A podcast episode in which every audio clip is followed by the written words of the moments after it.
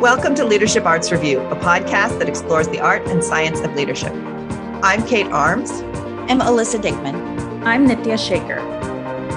Each episode, we deep dive into one leadership book to share what we liked and what we think you can apply to your own personal leadership journey.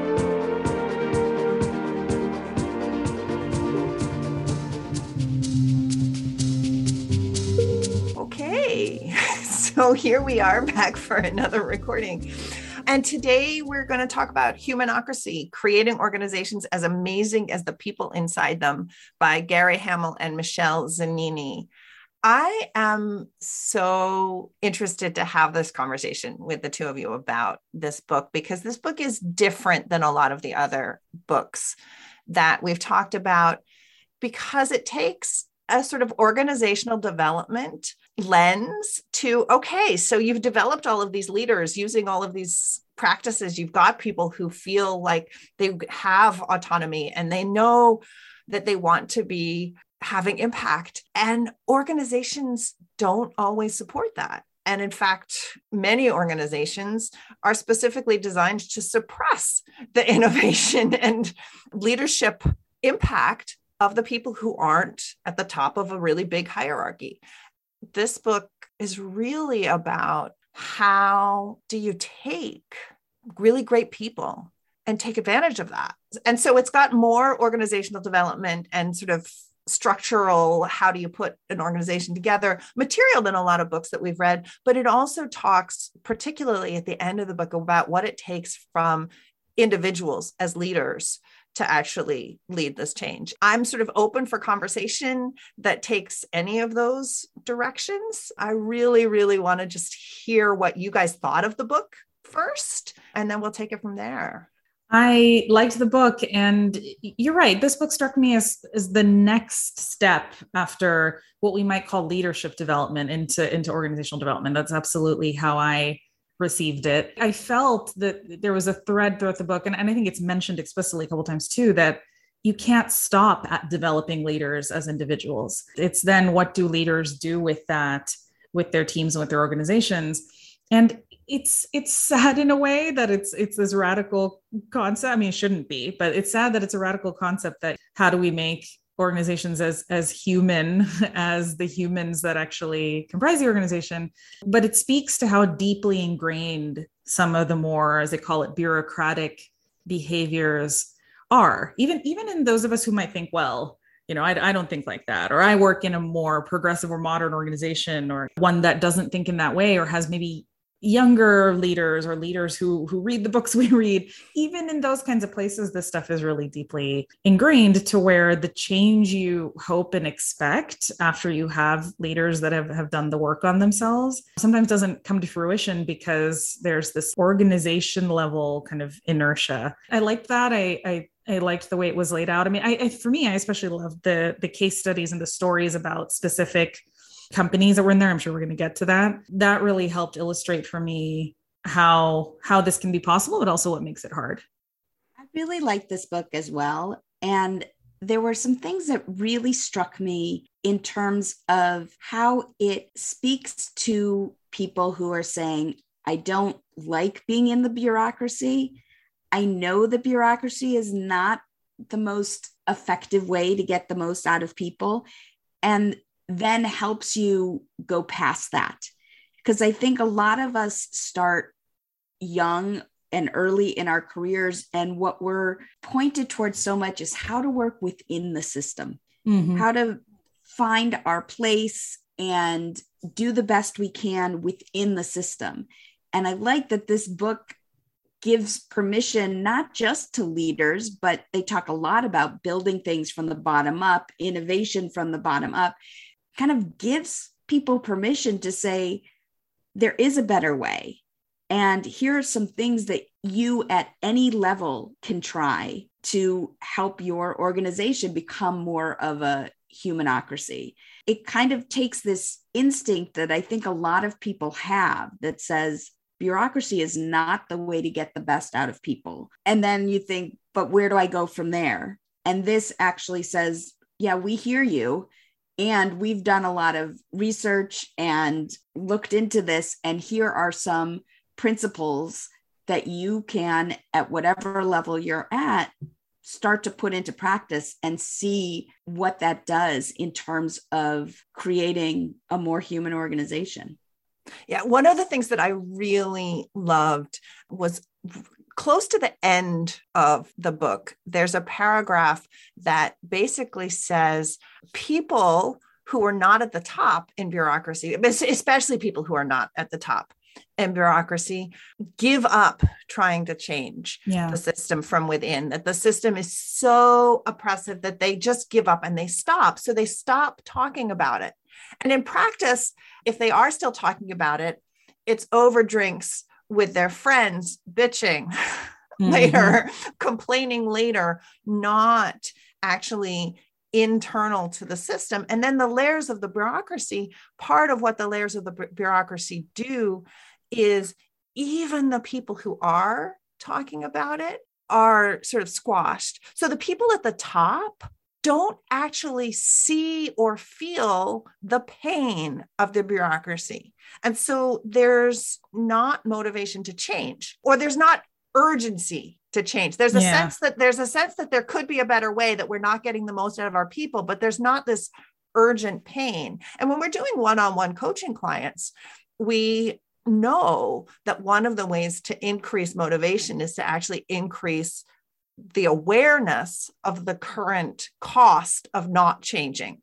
Yeah. Because that cost of not changing is often hard to see. So when we're working with one on one coaching clients, one of the questions we ask is, what is it costing you not to have solved this problem? Right. And it just highlights the pain when I'm in organizations, quite often that's the first thing that happens in organizations is you empower these leaders to speak with courage, and then it starts surfacing the pain.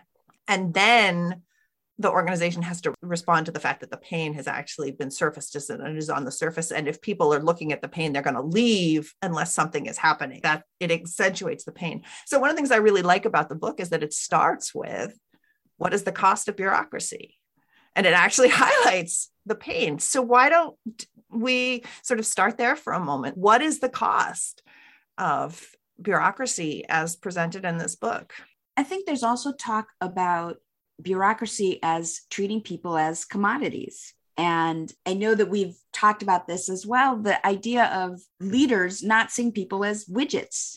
Yeah. You know, your your people are not commodities. So yeah. the cost of bureaucracy is not actually letting people bring their best skills and their creativity, their imagination, their innovation to their work. And there was one sentence very near the beginning about the idea of humanocracy that really struck me, which was the idea of helping people maximize contribution for the sake of impact what does that do when you shift the frame from specific outcomes and goals to looking at impact? And how do you then help people really bring everything that they can in a way that engages them? And then how does that multiply the impact of your organization? Yeah, I think that there's uh, the phrase that is put there is maximizing contribution instead of maximizing compliance, right? Yeah. And and it speaks a little bit to you have to think about what you're rewarding in your organization because bureaucratic organizations very often are rewarding compliance and, and output and these very specific outcomes.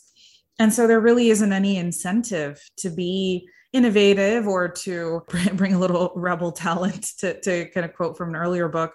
There's there really isn't incentive to do that. Sometimes that kind of stuff is actually actively punished. But if not it's at least not rewarded. And so people don't see see the need to do that. And so I, I absolutely i see that as a very clear cost that because the uh, the wrong things are being rewarded or at least the right things are not being rewarded that is a huge huge missed opportunity in innovation and talent and just the, that kind of core human creativity towards like solving big problems that you really need. I think it absolutely leads to short-term thinking over long-term impact type of thinking and that's really costly. I, I think the problem though is that cost is often not felt in the short term. Yeah. Be- because it's, it's, this like diluted or that may not be the word delayed impact type of thing. You don't feel it right away. And so there isn't enough of a motivation to to change things because you don't you don't see that until later yeah it's a lot of really really slow feedback and so the feedback loop is very very slow with the cost of bureaucracy and the the gains of bureaucracy are very clear because you get the economy of scale by standardization and so that can be very, very clear. If you're going from chaos to structure, that is easy to see. And what humanocracy is saying is saying the cost of that is if you over standardize, you lose learning, you lose innovation, you lose the ability for your frontline customer service to actually solve this client's problem right now, unless it's a problem you've already given them a script for. You lose that person to person piece. When I think that my job requires me to do things a certain way, and then I see that the problem isn't actually going to be solved by that, if I'm not incentivized for actually solving the problem, I'm incentivized to do the internal compliance. I'm not going to solve the customer problem. And so it's there's waste there, the engagement of employees that like desire to actually be here, feeling like I am using myself in something that's having good impact is all gone. But the costs of those don't show up so fast on your P&L. they don't show up in the things that are easy to measure. It's not until we've sort of done big bureaucracy and realized, okay, now we're slow and expensive, that we've got the incentive to do something different. At which time we have five or six layers of bureaucracy. So we have four or five layers of people whose livelihood is dependent on the fact that they've gotten good at being bureaucrats. And so you need to help them through that change. And the number of times I've been in a change situation where people were like, we want to do this change, but we've got all these managers we can't lay off. And it's like, hmm. um, so find something useful for them to do or make the hard call. One of the the problems I think is that there are also a lot of organizations who would never self-describe or self-identify as bureaucratic, especially nowadays. I, I yep. think there's a, a whole group and, and type of companies that actually consider themselves not to be bureaucratic and have have moved into a, in an era and a type of working where they pride themselves on their cultures and they they pride themselves on how high their employee satisfaction is you know as reported on company surveys and things. And we we have great benefits and we do great perks and we do this and that and we're super different. And, and they are super different in some ways from from certain other companies but it's actually almost more dangerous to be in at one of those places because I think there's a denial on how entrenched and ingrained some of these things are because these newer companies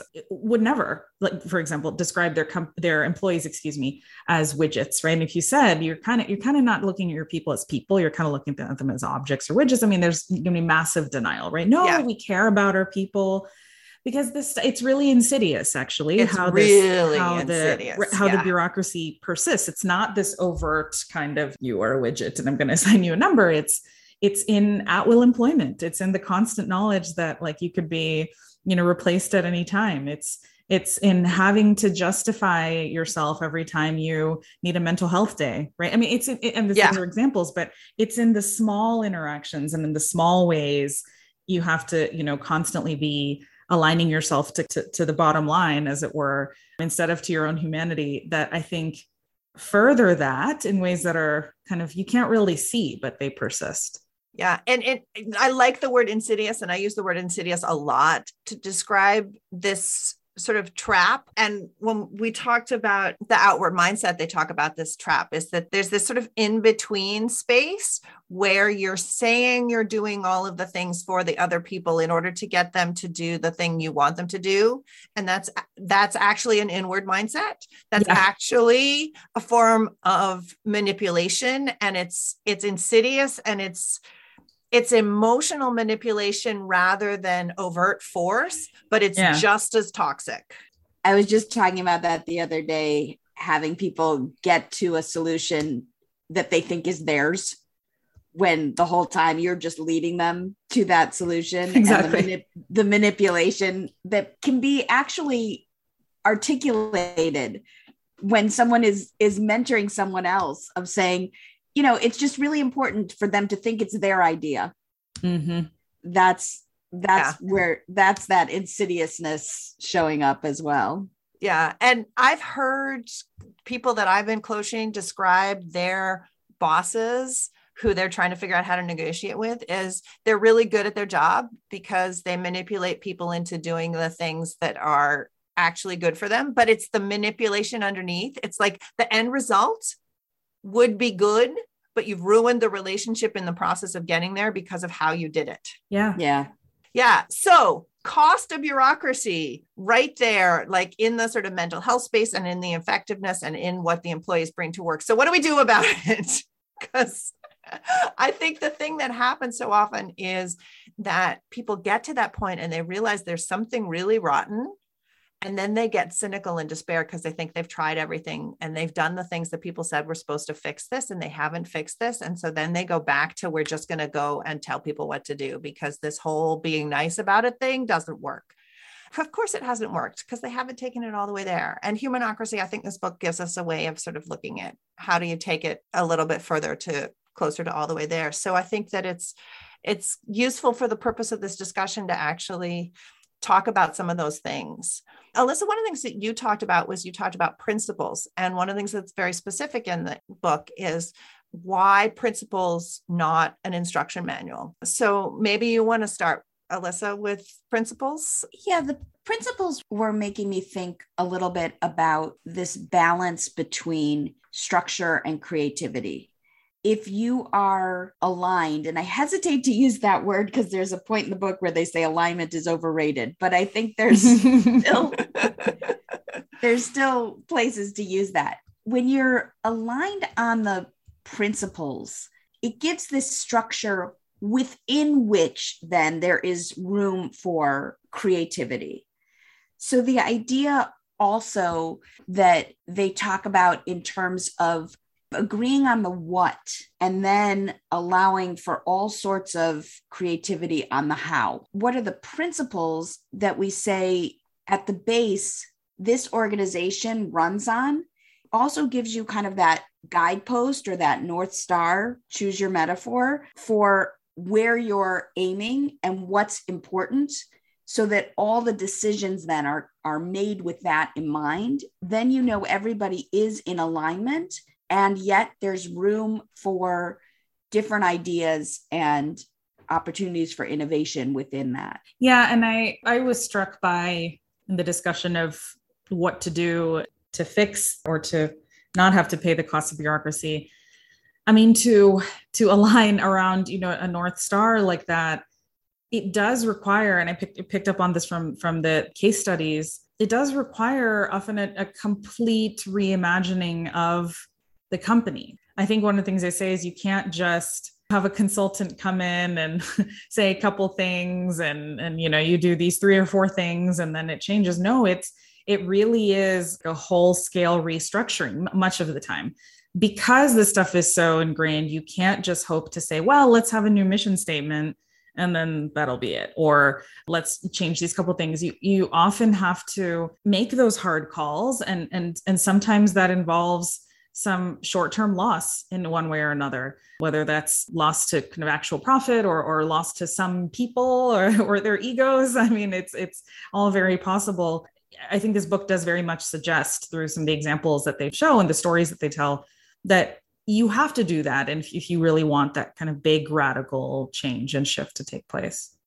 The thing that it strikes me about the principles is that the book talks about principles being important because the context of every single organization is so different that to just take an organizational design from another company and say, yeah, oh, they wrote about this in their book, so we're going to do this. There are all sorts of reasons that that's problematic. One of which is that what showed up in the book isn't what they did, and and and and secondly, they haven't shared any of the stuff that is actually crucial for why that context meant that that was the right result for them for that time because that's all sort of proprietary information that they don't want those details getting out to their competitors. But the principles that underlie the decision making about why we chose this, those principles yeah. to then say, okay, from that idea that say ownership which is one of the principles that, yeah. that people are creative when they actually have the ability to make an impact and they actually have the impact that they have has a cost or a benefit to them that's that feedback loop of ownership is like i have the power and i have to live with the consequences if that's the principle and then we go okay in our organization what might ownership look like then you can say, okay, here's where we're starting from. Here's where there's a lack of ownership. We could play with this thing to increase ownership. Whereas we if we just say organization over there gave stock options, yeah. it might not actually solve our problem. In fact, the world right now is full of companies who are compensating workers with stock options, but not actually giving them any meaningful ability to impact the value of those stock options. And so treating them as owners in that respect isn't actually treating them as owners, right? But if the principle is ownership, then if you start from the principle and look at your situation, you have the possibility of actually making something happen that is meaningful in that space. Yeah, and I, and I think that would apply to any of the other principles. I mean, I think experimentation is one that stood out to me. Community is another one that stood out to me. And it's the same idea. You can't say, hey, well, this is how that company over there built community, you know, using that internal chat tool, or they have these kinds of events or whatever, and, and that's going to work here. It's you got to get at root cause. And I think it's it, it does include Kate, what you're saying, which is let's look at our context and, and assess what would actually work here. But I think it's also and this this is me editorializing a little bit but i think what i pick up on in the book is you also have to maybe look at well why doesn't something like experimentation exist right now what's the barrier to it is really important. So because i think that's part of the analysis to what would work here right is well why isn't it happening right now? What's in the way of it? What are those either cultural components or how are incentives structured to kind of not let this exist? And how do we dismantle some of those? That's kind of the restructuring that i was mentioning earlier around not just how can we introduce new stuff but what has to be actively dismantled that's going to stand in the way of something like this existing so that we don't put something in place even one that would otherwise work right at, at the company you're at and say well you know i'm going to put this in but you have to address what would get in its way and get rid of that stuff too and that's that's hard work and often it is it's work. really hard work the one the thing that comes to mind is it feels like there's a risk of losing profitability if yeah. you make radical structure and if you if you as a leader with structural authority have taken on the, your shoulders the weight of the bureaucratic responsibility to deliver profitability. And you've taken that on as as your role at the top of the hierarchy that like the buck stops here to then give away power which is one of the things the book says that leaders need to do. You're saying oh i'm i've got this responsibility but i'm giving away my power to actually deliver. And so for instance, one of the things I liked about the Michelin case study in Michelin, they they talked about getting volunteers to develop experiments that they gave them time and some budgetary control over for a year to do experiments and learning. But one of the conditions of the experiment was to meet their production deliverables, right? So it wasn't full freedom. Mm-hmm. It was you're still expected to meet your production deliverables over the course of this year but we're going to give you time and a budget and let you experiment on how to do that differently. It was only, I'm sure, because that meet your deliverable commitments was part of the ground rules that they were allowed to play with the other pieces of how they got work done in the people who talk about anti-fragility, and Nicholas Nassim Taleb is quoted in here at some point, and I I recognize the quote and I marked it, but I'm not going to go and pull it up now because I don't know that it's particularly relevant. But in the framework of anti-fragility, they talk about two important things. This gets to the principle of paradox and both and uh, instead of either or in terms of where you're playing with trade offs it's important to avoid catastrophic failure. And it's also important to be open to opportunity. Quite often, when we're standardizing and sort of in that bureaucratic space, or if we're thinking about risk, we double down on avoiding failure rather than avoiding catastrophic failure. And actually, experimentation requires willingness to have not all of the experiments play out to actually go okay we're going to try this and we're going to try this and we're going to try this and we're going to try this. We're safe to fail on all of those because we've got this other thing in place that is going to protect us from catastrophic failure. And that that balancing of we're protecting from the really big risks and we're taking on risks in other areas to be able to take advantage of other opportunities. That's a mindset thing that's hard to shift into if it's not where you've come from sometimes, right? It's so easy to be like, I'm not afraid of anything. I'm also reckless. Mm-hmm. Or I'm afraid of everything. but nobody will ever call me irresponsible. Yeah, I, I, like the distinction between failure and catastrophic failure. I know in other episodes we've had discussions around know what your personal level of tolerance for failure is and maybe what your organizational tolerance for it is, is as well. And it's important to be honest about that, you know, yeah. and, and not walk around saying stuff like fail fast. If real if the reality is that, you know, your organization is the kind of place where you can't have one bad program or, or one that one not so highly rated launch you know if you, if you can't even tolerate that level of failure then it's not really a fail fast kind of place. It's it's a never fail ever kind of place. And and, and you got to get honest about that stuff. Otherwise you really can't begin to put these principles in place. Yeah it's that idea of those values on the wall. And mm-hmm. what does that mean here? That you could put two companies side by side that have some similar values in terms of what they say on their website in terms of their values. But that idea of what does that mean here is a really important second step because like you said it can be really easy to adapt those buzzwords but unless the organization goes past that one sentence value and says this is how it shows up here you're not actually creating a principle that everyone can function by and get behind. Yeah, well, what this requires is not only the, the self awareness of an organization, but the willingness to sit with messy stuff and, and yeah. sometimes ugly stuff.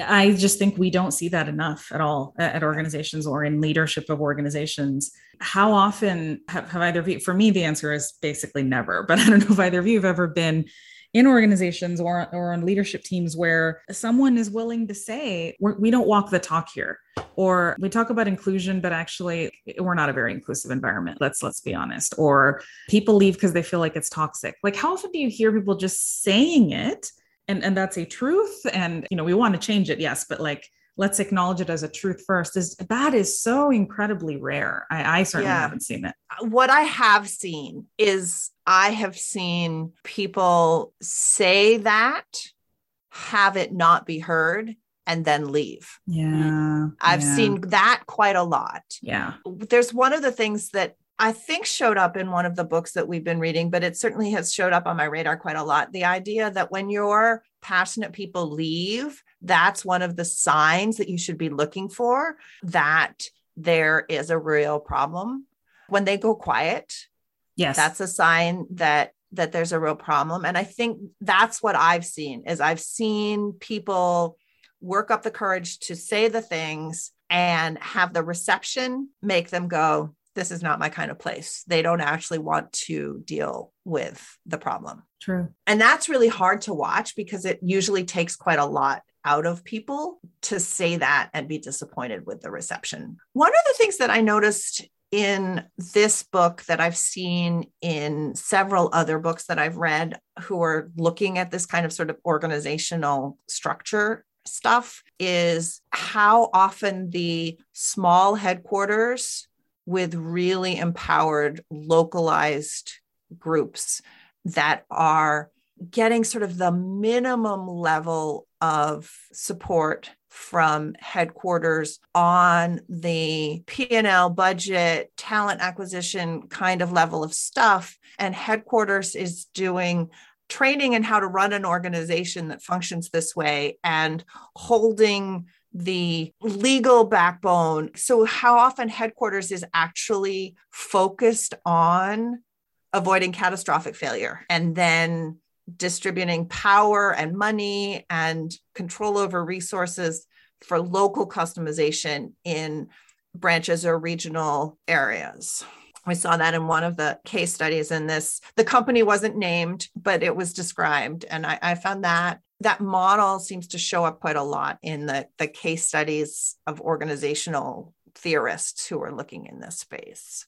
Yeah, the the decentralization model. And you know, I think probably what can feel scary about that is that it is, as we alluded to earlier, it is a giving up of control. It is a giving up of power. And what what one would hope is that organizations see it as giving up power and control for this larger purpose, for this, yeah. you know, long-term end, like it's a means to an end but it, not everybody sees it that way and and i think there is a fear of chaos there's a fear of well this this then will become chaotic or uh, you know any number of justifications right i mean our, our culture will get diluted or our, you know we won't I mean, all be on the is, same page whatever the reality know. is that culture will shift and yeah. we won't all be on the same page and the reason for culture shifting and not being all on the same page is to take advantage of exactly opportunities yeah. that come from being able to respond in the moment to this client's needs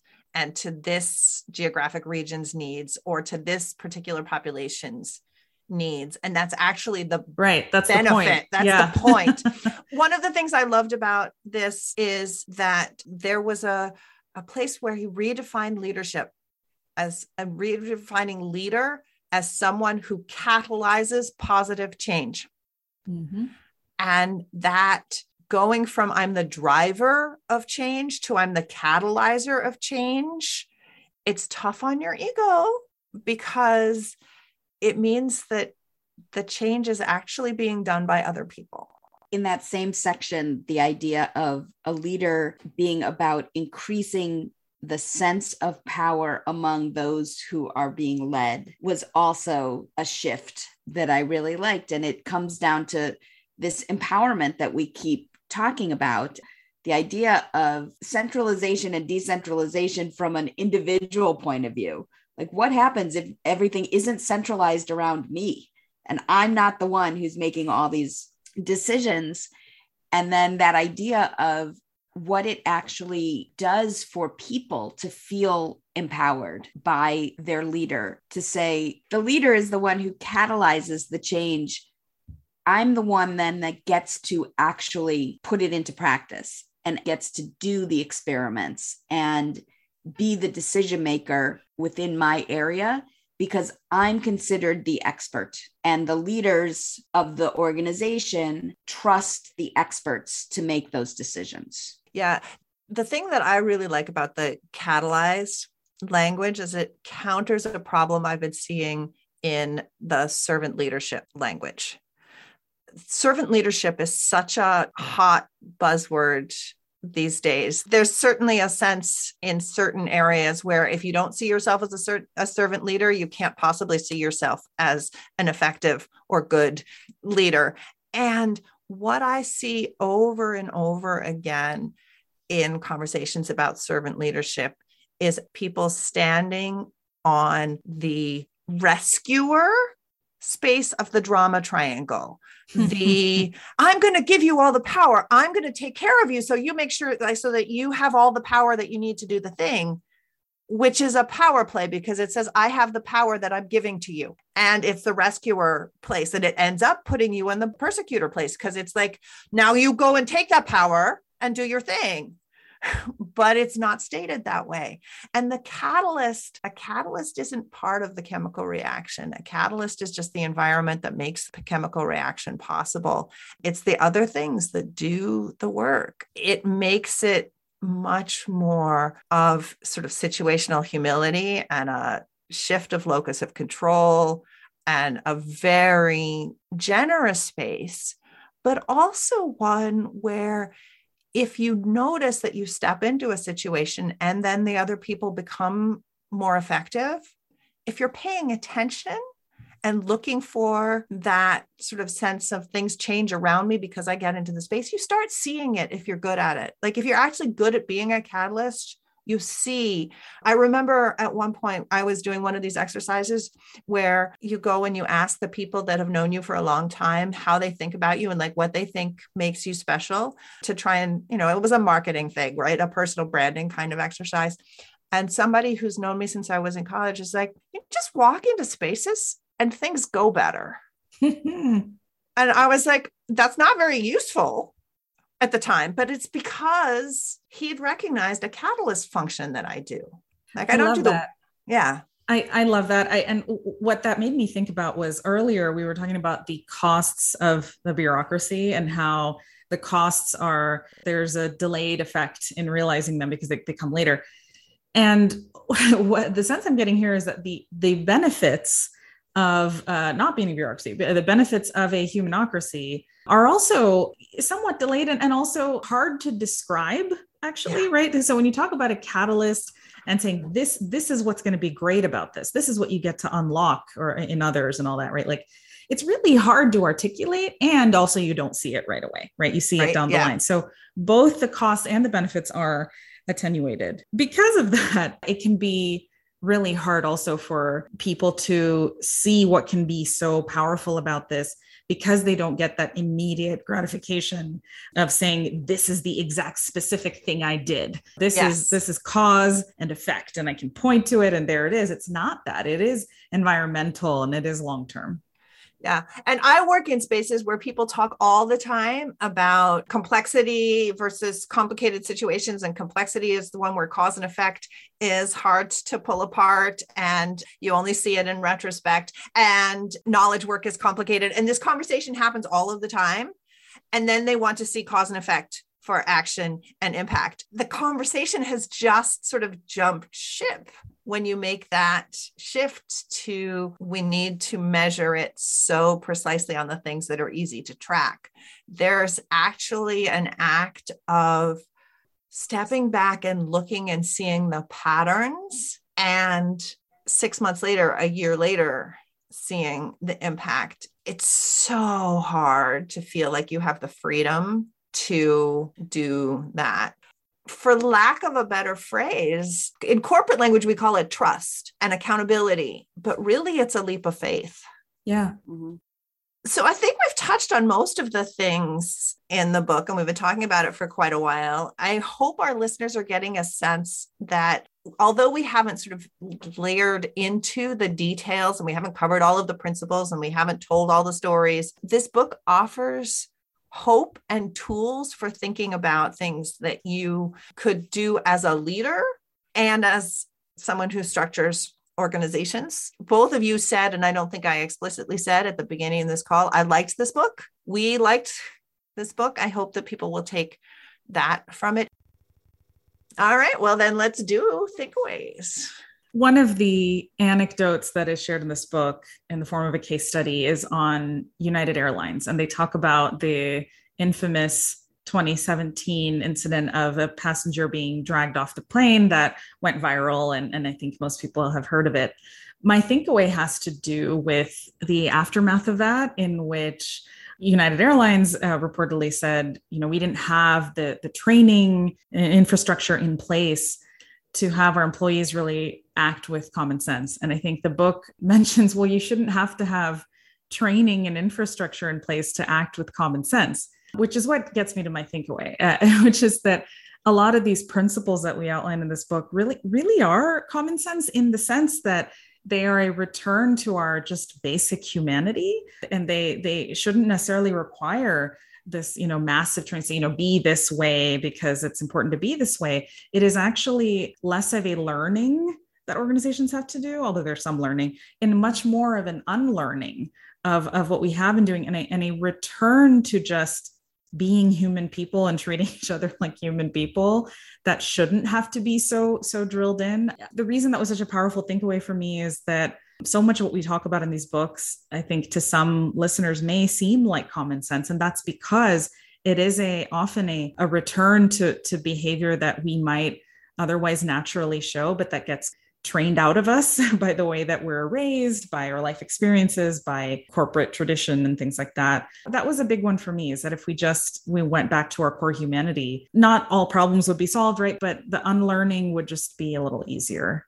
So I think I'm going to pick up on some of the things we were talking about the different way of looking at leadership. There was one part that really struck me which was talking about helping people gain competence in leadership tasks that really matter. And what they listed as the leadership tasks that really matter are spotting opportunities, energizing colleagues, challenging vested interests, reimagining business models, and nurturing others. So it's a long list there my think away for individuals that are listening to this is to look at that list and see where do you already have some strengths that you can continue to build on? And then which one of these comes as a brand new idea for you? And where would you start to build that competence for yourself I'm going to do something a little different with my think away today. One of the things that I talked about in the conversation is how the cost of the current situation, if we don't look at it clearly, it can stop us from being motivated to make change. One of the things that happens when we look at the cost of something that is hard to change is if we see how hard it is to change and see how much it's going to cost to change, we can feel overwhelmed and feel like we don't know where to get started. When coaching individual clients, part of the way of combating that, one of the tools that, that as coaches we use is to ask the question, what would be different if we'd solved this problem?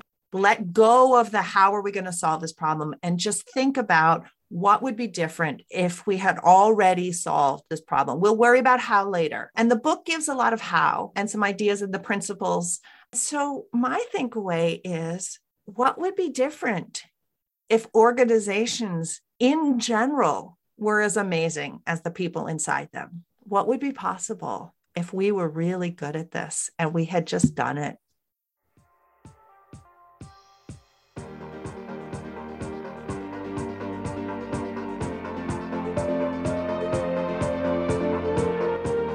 That was Leadership Arts Review. Thanks for listening.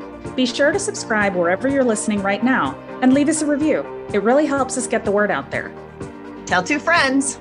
Also, be sure to follow us at Leadership Arts Review on Facebook, Instagram, Twitter, and LinkedIn to get the latest updates.